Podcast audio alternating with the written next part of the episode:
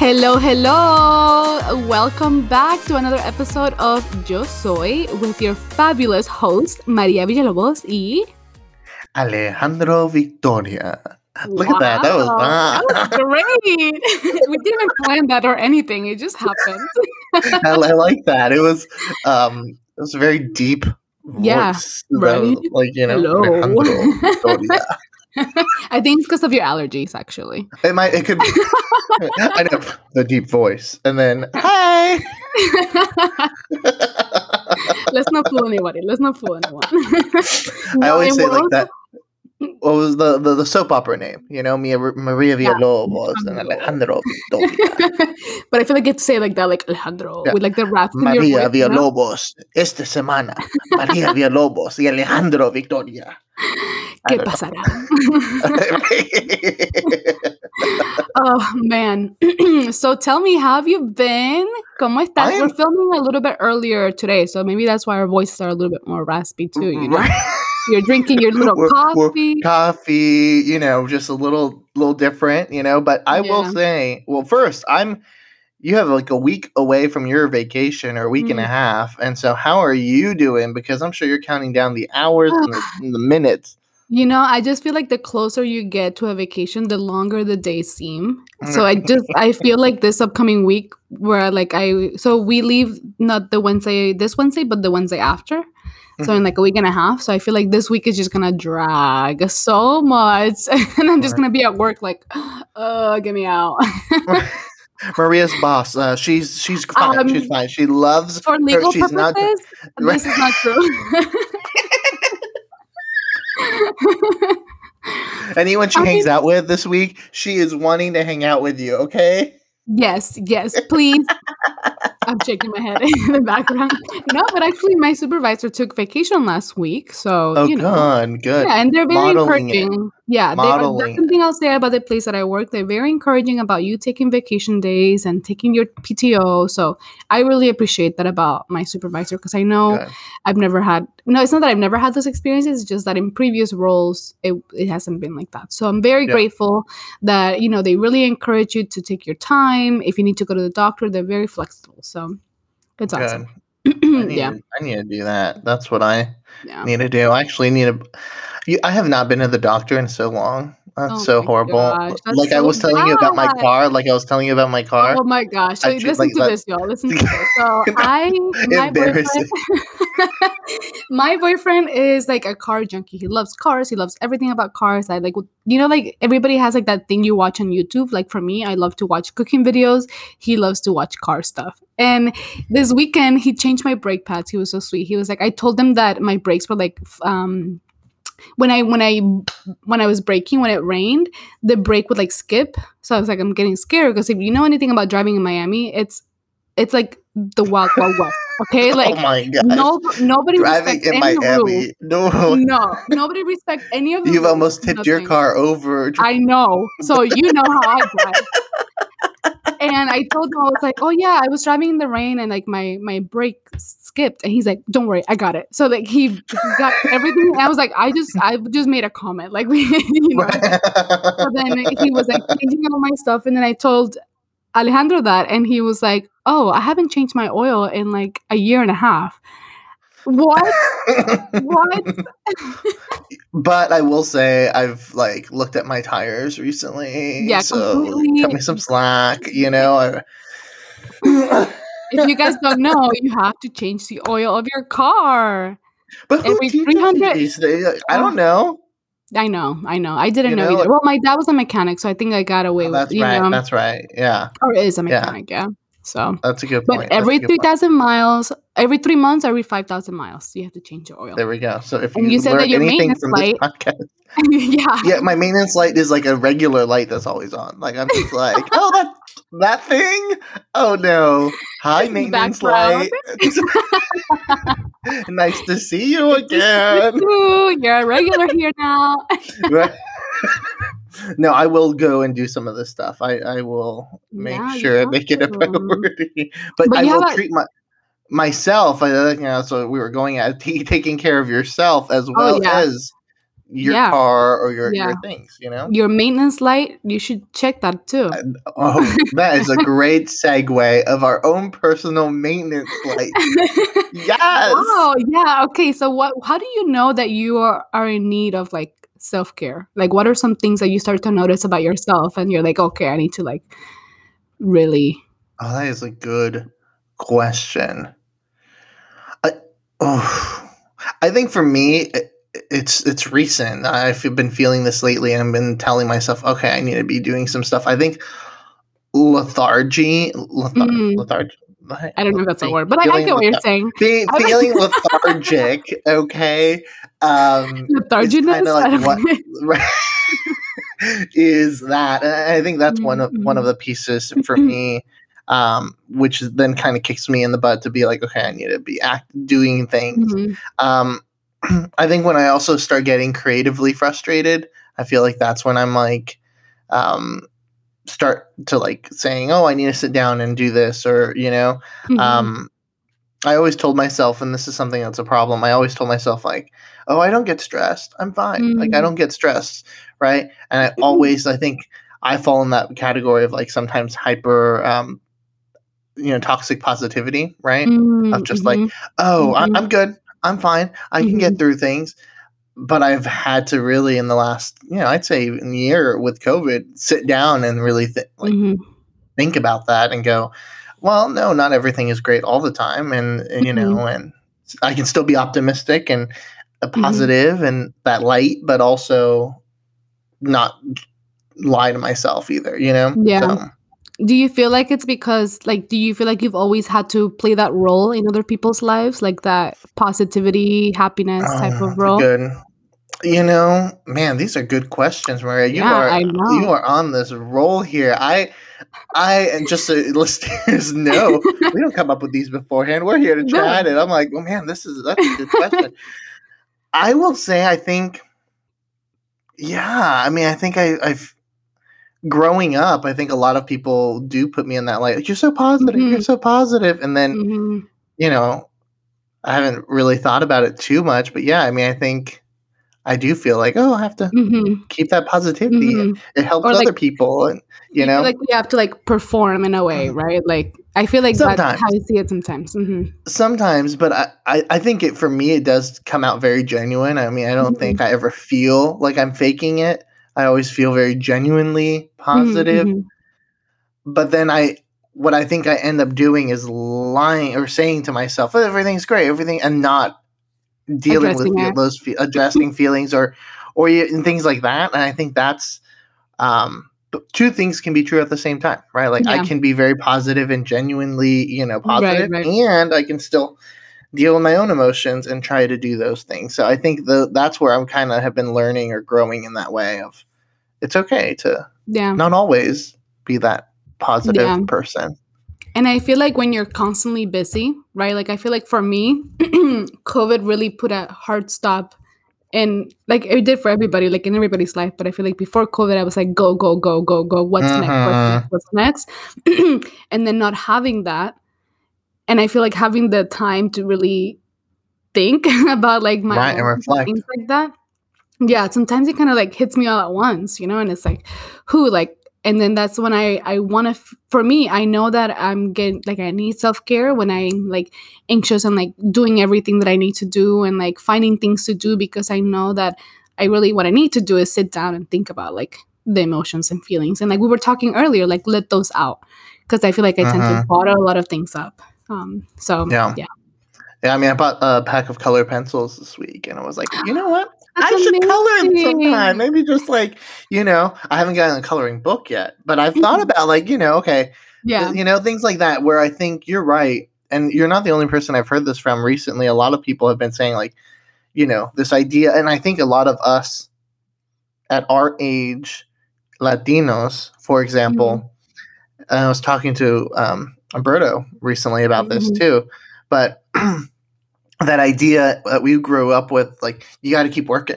You got to, our parents have always been working. Our parents still continue to work. They don't stop. And they're like, rarely did, you know, at least my parents, rarely did we go on vacations together, you know, where it was just like work, work, work, work. And I think we have in our sense in our heads of like success because of the things our parents have sacrificed means success looks like I need to be working hard. And if I'm not working hard, then I have, you know, I'm letting someone down and I got to keep pushing and I got to keep doing this. And then here's my next thing. And then, you know, and that is not a good headspace to be. And I think we're starting to get to that point of exhausting ourselves from doing that for our 20s.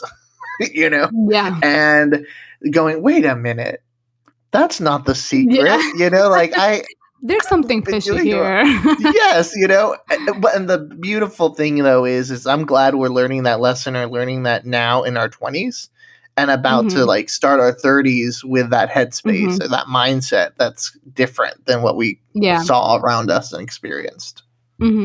Yeah, I saw somebody, and I think for a lot of immigrant or kids of immigrant parents, like the feeling like you have no choice but to succeed. And like you said, succeeding means something very specific. It means getting a high paying job. It means working, hustling, right? Like that idea of hustling. I think like maybe a few years ago, remember everybody was like, oh, I'm a hustler. Like I do this and this and I have 20 jobs and I don't sleep. And I feel like throughout our college career as well, that was like what you wanted to strive. It was like work, work, work, work, work. And that was how you measure success. Remember the Bruno Mars song? It was Bruno Mars. I want to be a billionaire so fucking bad. Oh, that's the radio version. Oh, yeah, I used that. Remember, I'm sorry. It was... Yeah, oh, but that's true. And I think that's one of the things. You're right. That's how we equated things or that's how... And I think... And even if we were told, like I remember my mom saying that's not important. It was just getting a degree. But in our heads, we still made up these ideas of this is what success is, you know? Yeah. And when I started college, I wanted to be pre-med and like I wanted to go to medical school because I felt like that was the only way that I could like really prove to my parents that their sacrifices didn't go to waste. You know, I think that was always my thing. Like, pleasing my parents because I saw how much they sacrificed for me, right? So it was like this feeling of like I had to, right? Like I had to do what I had to do. Otherwise, I was like letting others down and then I was letting myself down because that was my idea of what success meant. And of course, I wanted to be successful. And I remember taking organic chemistry and I would cry every day after that class. It was so difficult. It was not for me, okay? I was like, it's not that I'm not smart. It's just that this is not what I enjoy, you know? Yeah. And I just felt so defeated all the time after that class. And then I talked to my parents and I told them, I was like, hey, like I'm really struggling. I'm thinking of like changing my path. And then I was really interested in like education and policy and things like that. So, and my parents were like, that's fine. You know, like that's fine. Like it was like, the expectations I was putting in myself without really ever having that conversation with my parents is the ideas that we think. And they're all fake. We just construct them in our head, right? Amen. Yeah. Well, and I think those are lessons and it grows us into the people we are now. I mean, I think to myself too, like college, I went to high school for theater. I was in an art school and I love theater. And I remember going to college and thinking to myself, do I major in theater? Or do I major in political science? And in my head, I thought, well, I think more success is possible. Like, I had this whole conversation and chose political science over theater. And looking back on it, I go, well, did I love that? I mean, I love politics and, you know, that, but I don't know. And I always kind of think about, like, that choice was a decision that I made on what I thought this idea of success is. But really, I mean, would I have been enjoyed the theater just as much? You know, like, I don't know, those thoughts and how things lead you, everything you grow, but yeah. But I think there's also this misconception. So I work currently in career services at a university, and there's this misconception I feel like that we tell college students where it's like, or like college students believe or people believe that your job is the only thing that you can pursue and your job should be your passion, your only passion. So we put so much pressure on our careers when realistically, like, you could be in political science and do theater as a hobby or something like that. Because I think realistically in this country, sadly, like, I hate that it is this way. I hate capitalism. But sadly, like, you need a career that's going to provide for you if you want and like have benefits, right? I just think about like, people that struggle so much with different jobs, or like people who work so hard in college and then they go into the workforce and they're getting paid trash. And it's like, it's so sad to see students really struggle after they struggled so much through college, and then they have a shitty paying job or work at in retail and things like that. Because I feel like we put so much pressure on like, find your passion and go to college for your passion, and like maybe go to college to find a good paying job. And then once you have the stability with a job that you can pay your bills with and do all the things, you can really focus on your passions and your hobbies. Because I feel like if you don't find a job that fits your lifestyle and how you want to live, then you're going to be stuck in a job that you can't really do anything else but work or focus about work. You know? Well, yeah, 100%. And here's one thing though, too. I think we put some other thing about it. 18-year-olds making a decision of what their major is going to be for the next 4 years. Yeah. Like, the hell, that's not going to, and so I think for me, where I really land is college, I think, is a place to explore all of that, to explore, build the skills for other things. I think I remember in college a lot being outside, like, spending a lot of time in the community and doing a lot of community stuff. And then my grades suffered because of it. But I learned a lot about myself, the community. And by the end of my college time, I like minored in art history. I minored in Hispanic mark. I was starting to do those things that I realized, oh my God, these are my passions. I love these things too, and that's, I wish I had, that's what I would tell my younger self. Yeah, as well. And a lot of companies like Google and like major 500 companies or Fortune 500 companies, like they're not looking at a specific degree. Like they're not looking to hire people with specific degrees. They're looking to hire people. Some places are. And here's the thing. If you're a company and you're putting a job posting asking for certain degrees, you should stop that. Yeah, and you're missing out. That is not 100%. If you are making a job posting that says X, I need, you need to have majored in X, Y, and Z or something.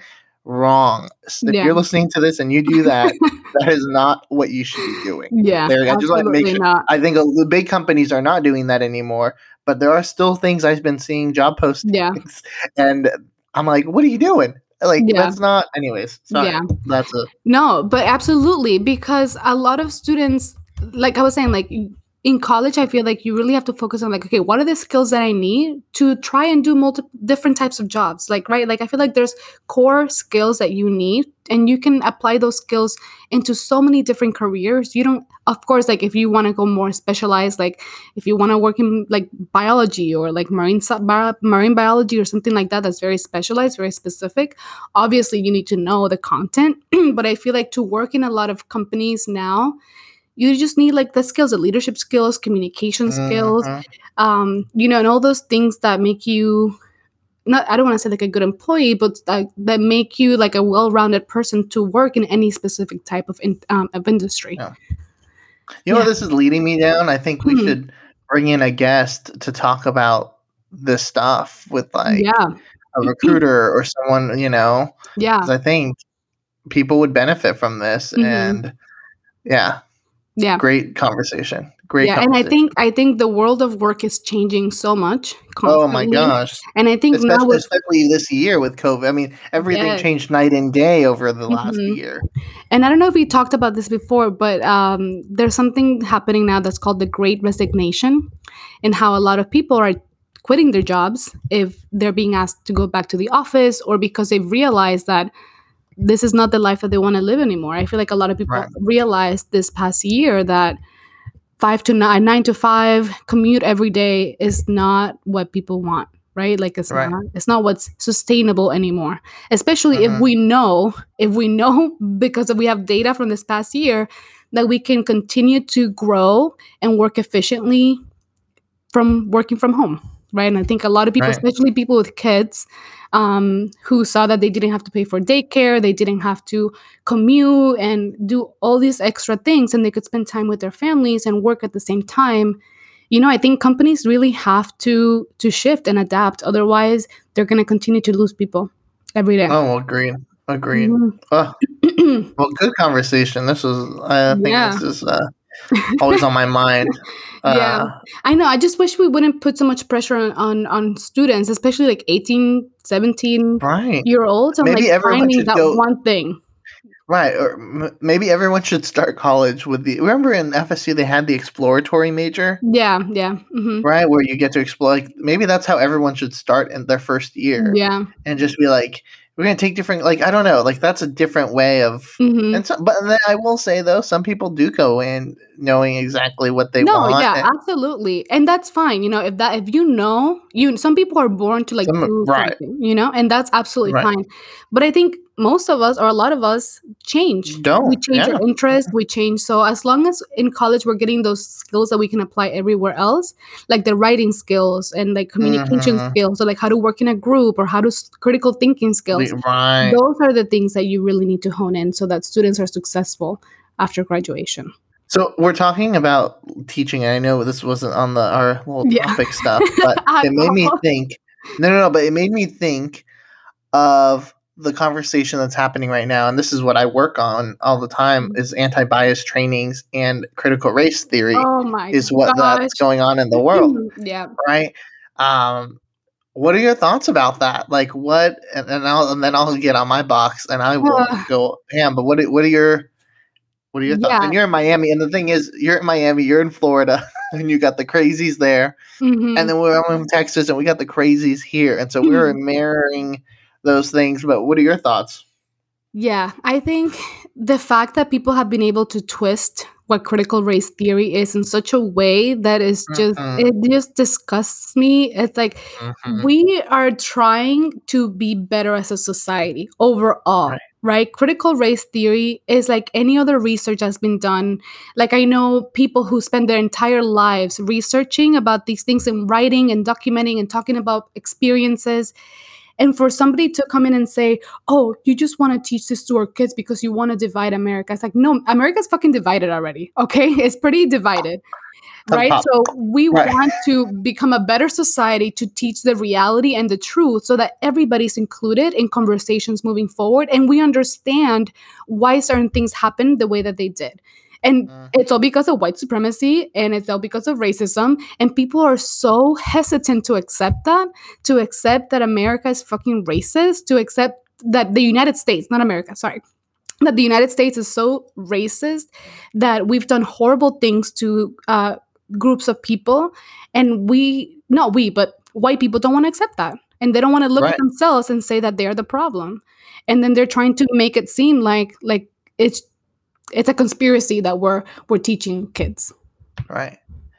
Yeah, no, I agree with you. One, the way it's been, you know, made into a easy talking point for the right, you know, and like critical race theory means X, Y, and Z. And it's like, no, wait, that's not what it means.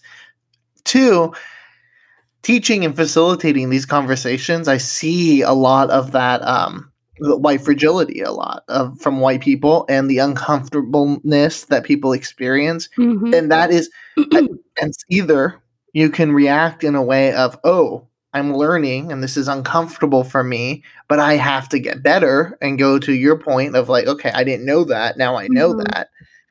And versus doing exactly what we are saying white people and white supremacy is, and complaining or saying, this is wrong against me. I don't need to feel uncomfortable. I don't need to. And, you know, I think in Texas, the law that they're proposing in Texas right now, because they started a special session just on a few topics. And all of these topics are trans youth being banned from sports. That's one of the topics. The other topic is critical race theory. The other topic is voting rights, right? Not one of them was on the electric grid that we have a problem with, right? So that hasn't been addressed, okay? But all of these other issues are the ones that they're – and we, by the way, Texas legislators, they only meet once every 2 years, right? So any bills – what do they really do? What do they get paid to do? They – you know, once – well, and that's the thing. They're not full-time – they don't get paid like a big salary or whatever, and they only go every 2 years. They get per diem. Anyways, that's a whole nother thing. But, like – it's white people's feelings of not wanting to feel uncomfortable and taking it to the extreme, right? And if you think about it, they've always seen themselves as the good guys, right? Like, white people always see themselves as the good guys. So I feel like when they are brought up with the idea, like, no, like, you're not always the good guys. Because in all Disney movies and all movies in general, like, think about, like, superhero movies, always the white guy who's, like, the hero, right? And I think Pocahontas. Yeah, like, and then I feel like when they are faced with the fact that, you know, there's a lot of wrong that's been done, a lot of horrible things, it's like they take it as an attack. But I feel like only people who are guilty take something as an attack, you know, like. Right. Well, and that's the thing. It's not. This stuff, when saying it, talking about the history of the United States, is not about your fault. Like, you're not saying, "Oh, hey, hey, a white person or individual, you're at fault for this," right? No, we know that. Yeah. But you benefit from what happened years ago. So acknowledging that is really important. And even as us, as like white Latinos, right? Yeah. Like, if I ever get corrected or I'm learning new things about history of Latin America or Latinos in the United States, I'm not going to react in a way of like, well, that's not me. You know, like, oh, I'm going to learn that. And I would hope, and I think the Latino community has a lot of work to do on this front too, on white supremacy. Absolutely. My parents are like, oh yeah, you know? Yeah. And I mean, so I think we have a lot of work to do as a country, and to shut it down and to say we can't talk about it is ridiculous. Is like, it's also scary in a way. How do you not like have this? I don't know. It's just wild to me.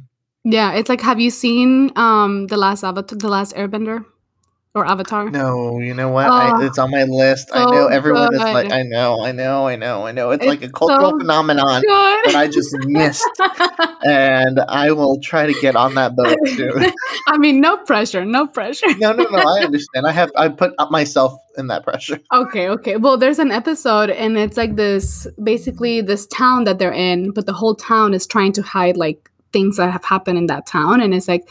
There's like a quote that says like there's nothing wrong, or I don't know, I'm butchering it, but it's like that, like we're living in a bubble, and like nobody wants to really take a hard look at the history of this bubble.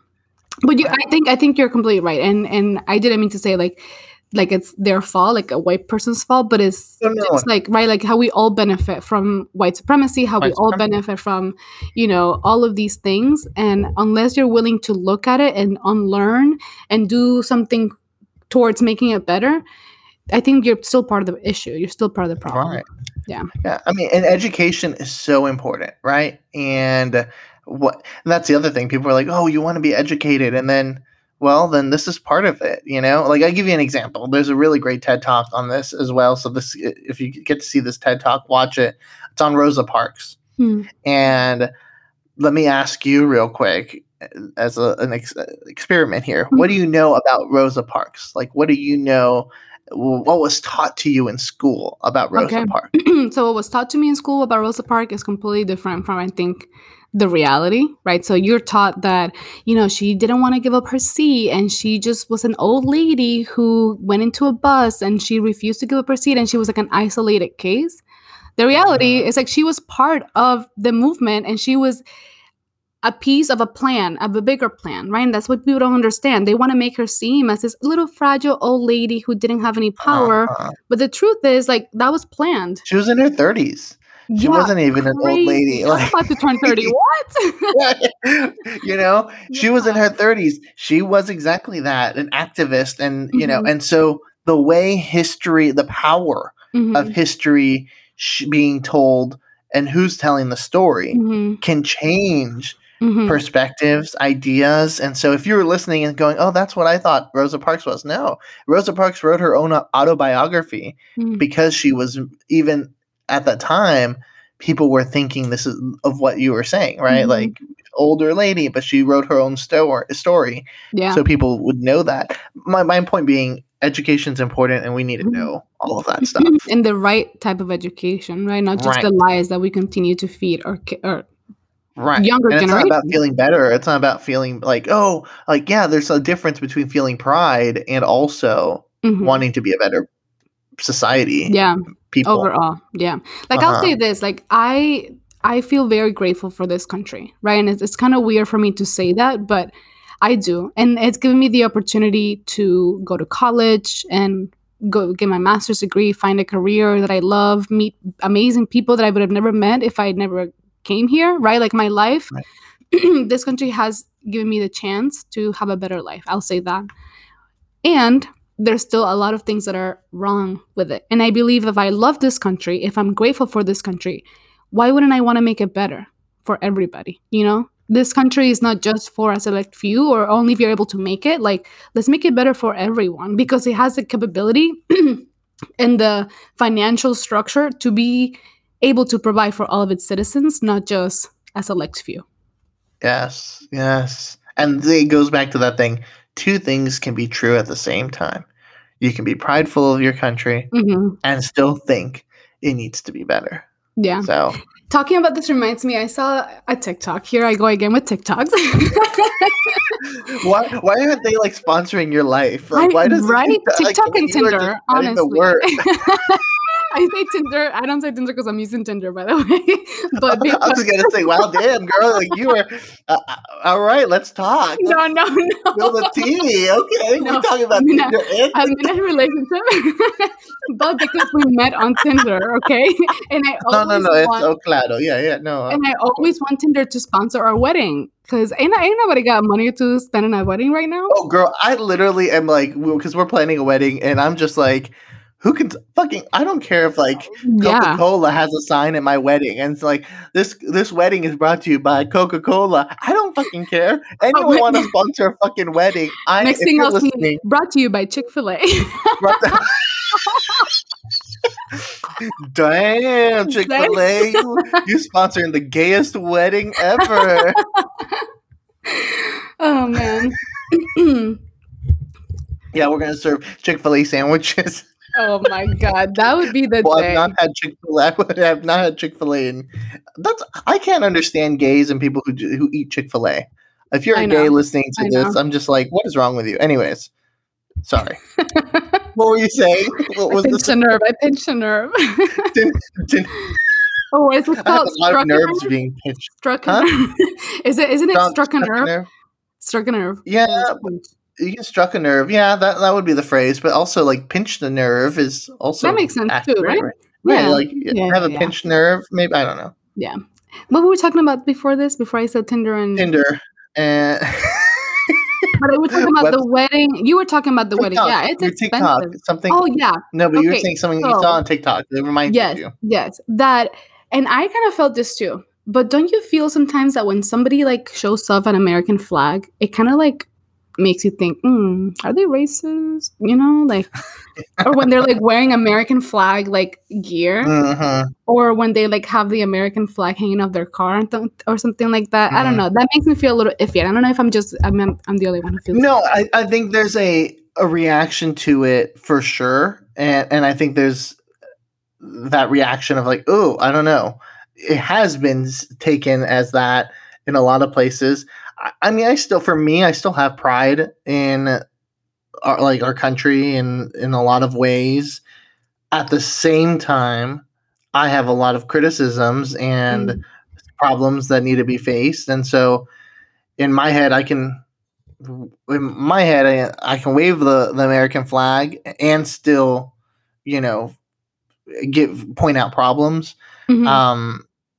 So I don't see the American flag in that way often, but I also do pause when I do see it in other capacities, if that makes sense. Yeah. It's just something that I thought was interesting because I wonder how many people and how Trump and, you know, Republicans and have turned kind of the American flag into their party in a way, you know, like they use a lot of imagery that had to do with red, white, and blue and all these different things. So I wonder how much of that still kind of like PTSD, how that affects us.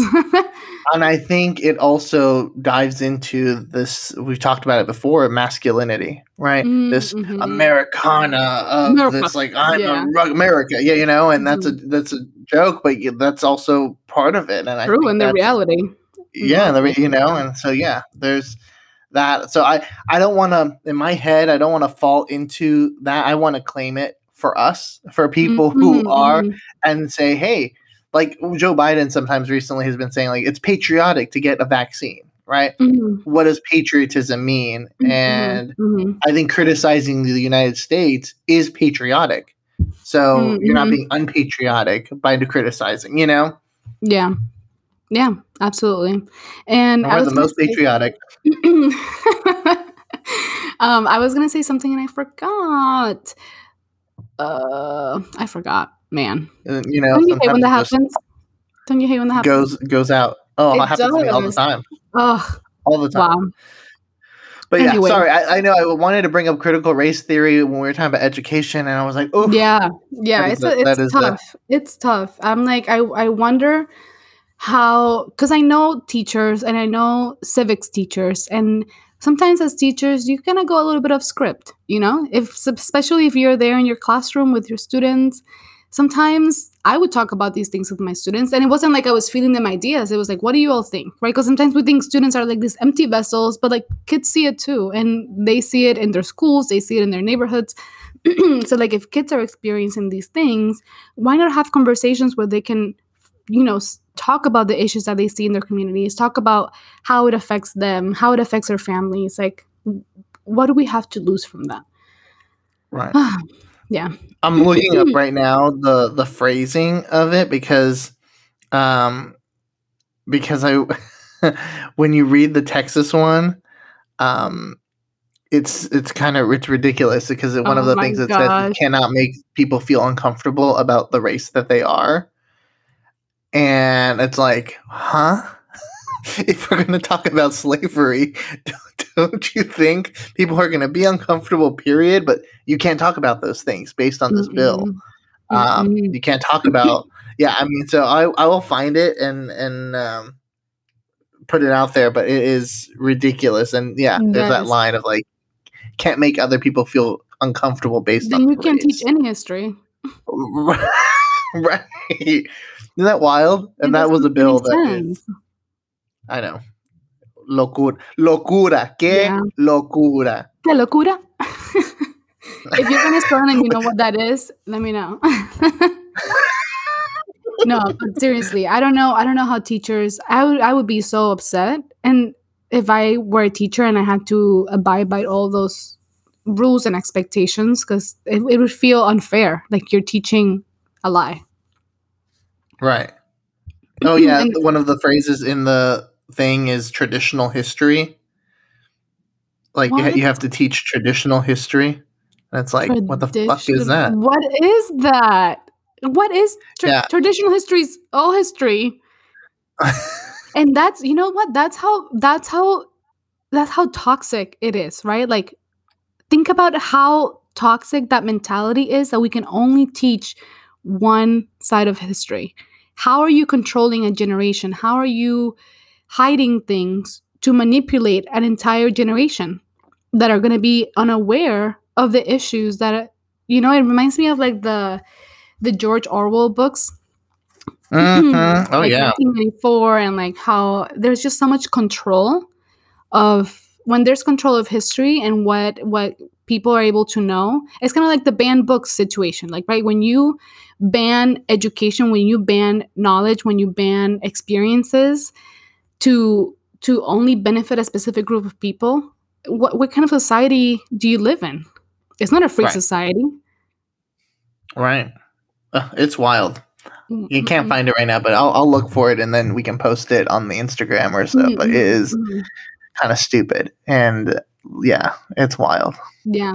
Let us know what you feel. Like if you were taught something in high school or middle school and then you later on came to realize like, wow, that was a complete lie. That would be so interesting to hear what people have to say. I remember Christopher told me when we've been talking about this at home a lot, Christopher's like, oh, when they talked about the Civil War, they never really talked about slavery, you know. They talked about it in the states' rights, and, you know, it was because of that and not the federal government. Things like that, telling of history makes a big difference. And, yeah, anyways. Mm-hmm. So many times I'm teaching classes and facilitating things where all of a sudden people are like, I didn't know that. I didn't know that about Rosa. I didn't know that about this. I didn't know. I'm like, yeah. And there's a lot of education that's being, anyways. And just think about all the history that was never written, right? And never, right.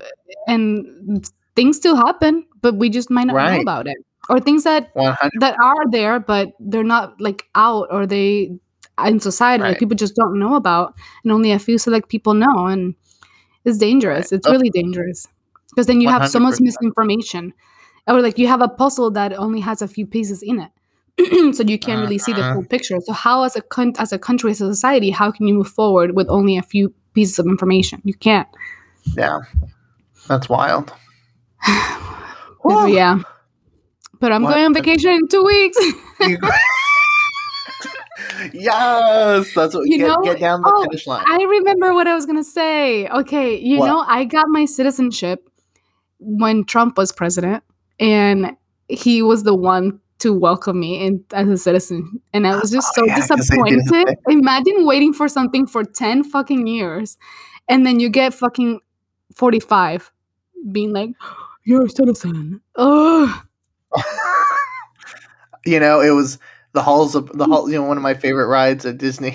Not even a ride show. The Hall of Presidents. And that's just a lot about you. I know that. That's just a You all don't know. Okay. I can sing. By the way, I could sing the Animaniacs song. There's an Animaniacs song of the presidents. Gosh.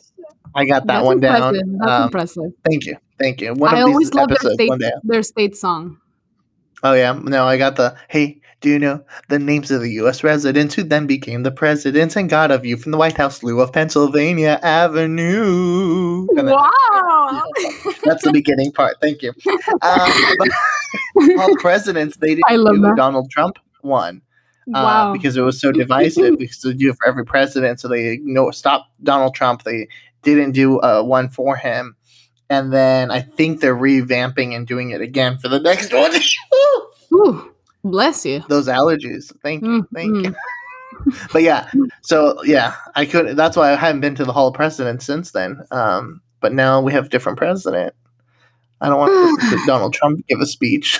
I don't. At the Hall of Presidents. The least I see his face, the happier I am.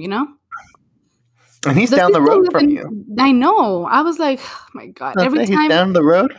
In Doral, which is where a lot of Venezuelan people live here in Miami, they have the Trump International Hotel. And sometimes I drive by it and I'm just like, feel so disgusted. Like, well, yeah. That sucks. Just think about all the shady stuff that happens there, Wait, whatever happened? I thought his company got indicted or something like that happened this past week, right? So this a couple of weeks ago or last week or... All the time runs together. But his company was indicted, and then the CFO or like the person in charge of finances was arrested. And so right now there's a lot of like, I think I was reading that Ivanka Trump might be involved, and like she's been hanging low and not like out in the public because she could be arrested soon. Due to finances. And the thing is, the craziest part is Donald Trump goes and like brags about, I know taxes. I'm better than anyone with taxes. And like, he's talking about it publicly in these rallies. And it's like, you're not doing yourself any favors, man. Like he's just so. How do people not put two and two together? People, because it's a facade, right? Like this facade of a guy, and his business was stealing money. His business was not paying taxes. It reminds me of the Wizard of Oz. Oh, right. 100%. Yeah. Don't look at the man behind the curtain? The curtain. Yeah, there we go. Yeah. But yeah, so I think that's kind of, you're right. And then how many people, Latinos, for example, or anyone in general, like, oh, he's a great businessman. He's a great businessman. He's a horrible businessman. Seriously. He's horrible. And I'm like, how are people able to lose so much money, but yet still be so rich at the same time? Like, that's the part that I don't get. Like, I don't understand. It doesn't fit in my brain, because they're running so many different things. So it's like this part is our laws are made so that it's businesses are kind of like they're human entities. Yes, so if one falls, business the other one can still. then yes, yeah, kind of that type of way. In America, businesses are treated as individuals, you know, like, and that's like in the law, you can, so he, that's why he's not being arrested. The people at the top, the company is being indicted, and the person in charge of the finances is being indicted. So there's like these buffers for them, unless they find they physically did something wrong. You know, they can back it up to the company, and the company can go under or whatever, you know, like. It's like if you find crumbs, right? If you find the crumbs, what do you think's lurking at the top? Like, to me, it's just a lot of rats. Mm-hmm, a lot of rats, but they'll always get away with it. Mm-hmm. It's always the pendejos who get caught, you know, or who get in trouble with it. Oh my gosh! I know. Well, yeah. I mean, you can. It's wild. We are out of time. What do we call it? I know we had some other things to talk about, but we could save it for next week. We will, because we will have some more stuff to talk about next week. Man, we got on some topics. I think we today. Just really needed to unpack a lot of things that we were feeling. We had a lot to unpack today. I'm glad we did. Well, to end on a good note, or to end on a positive note, what are you looking forward to the most on your vacation?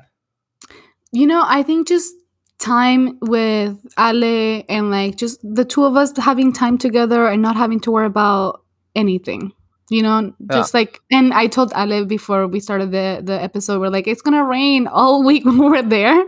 But, you know, I don't even care at this point. I'm just like, I just want some time alone and relax. And even if it's watching the rain on the porch, like, I'll be okay with that.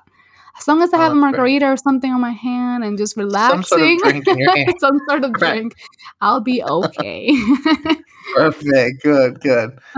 Well, thank you for spending this little time with us. Not with us. Well, yeah. Whoever's listening, with all of us. Spending the time with us. Yeah, with all of us. And we will be back next week with some episodes. And I will say, just to check in, that we forgot to mention this last week, but we have hit this is our 11th episode together now. Last week was our 10th, so we forgot to. Yeah, that's very exciting. So just tallying the numbers as we continue going on. This has been exciting, and thank you for listening. If you're listening, and make sure to share with your friends. Tell your people about it. Share our stuff on Instagram, Facebook, and let the world know about one of your favorite podcasts. Yeah, if we're your favorite, I don't know. But, I mean, why not? Why not? We're cool. Add us there. Right, we're hip. We have TikToks. And you want to stay tuned for the day that Alex comes and visits me in Miami. That's gonna be a fun episode. It's gonna happen. We come together for the first time. Amen. Well, thank you all. Thank you, Maria. Yes, that's exactly right. All right, y'all. Have a good rest of your whatever day, or even whatever you're doing. Have a good one. Absolutely. Bye.